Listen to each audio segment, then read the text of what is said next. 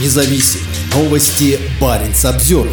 На побережье Баренцева моря вспышка птичьего гриппа. Сообщается о сотнях погибших птиц от Хаммерфеста на западе до Мурманска на востоке. Людям и домашним животным запрещено находиться в районе Ура-губы к западу от Мурманска, так как ветеринарные органы опасаются передачи вируса человеку. Эпизоотический очаг – береговая линия губы Ура Баренцева моря и устья реки Ура, цитирует сообщение оперативного штаба Мурманской области информационное агентство «Бипорт». Закрыта зона радиусом в пять километров и выставлен круглосуточный пост. Анализы подтвердили, что массовая гибель чаек вызвана вирусом птичьего гриппа. Комитет по ветеринарии Мурманской области призвал жителей покупать мясо птицы только в местах санкционированной торговли. В расположенной восточнее республике Коми ограничительные меры введены после вспышки птичьего гриппа на берегу реки Вычегда, сообщают «Известия». Как сообщает телерадиокомпания эн эр ка, на норвежской стороне границы на побережье полуострова Варангер за последние дни найдено более восемьсот погибших птиц. Власти муниципалитета Ватсио собирают мертвых птиц и заявляют, что происходящее является экологической катастрофой.